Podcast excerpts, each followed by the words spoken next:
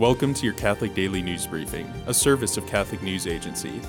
Listen on your smart speaker or wherever you get podcasts. Pope Francis said Sunday he is concerned about recent deadly clashes in the northern part of South Sudan. I follow with sorrow and concern the news from South Sudan about the violent clashes of the past few days, he said December 11th at the end of his Sunday Angelus message.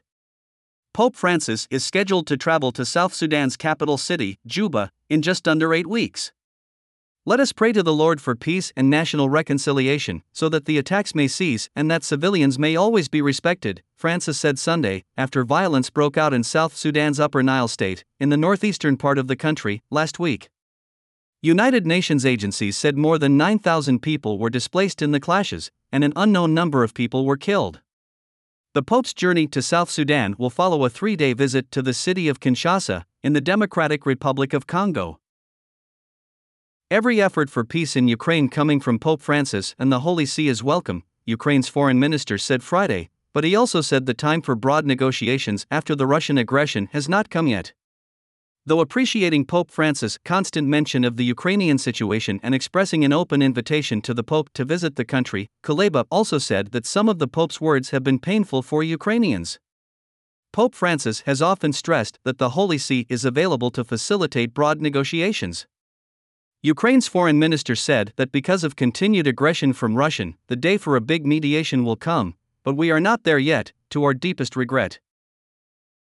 The Biden administration may not force Catholic organizations and medical professionals to perform gender transition surgeries or provide insurance coverage for them, the U.S. Eighth Circuit Court of Appeals has said in a December 9 ruling that cited religious freedom grounds. A coalition of Catholic organizations representing hospitals, doctors, and clinics had filed a legal challenge to the mandate issued by President Joe Biden's Department of Health and Human Services, HHS. The Catholic groups alleged that the mandate required them to perform and provide insurance coverage for gender transition surgeries and abortions, against their conscientious objections. If finalized, the Biden administration rule would have empowered the HHS to force hospitals and doctors to perform gender transition surgeries, in addition to expanding the Obama era version of the rule to include abortion. A federal court this week issued an order restoring fertility awareness based family planning methods, a form of natural family planning, to health insurance plans nationwide under the Affordable Care Act. The U.S. Department of Health and Human Services, HHS, had in December 2021, without explanation, removed fertility awareness based methods, FABM, from the list of preventative care and screenings covered under the Affordable Care Act. The language had been in place since 2016, the removal had been set to go into effect this month.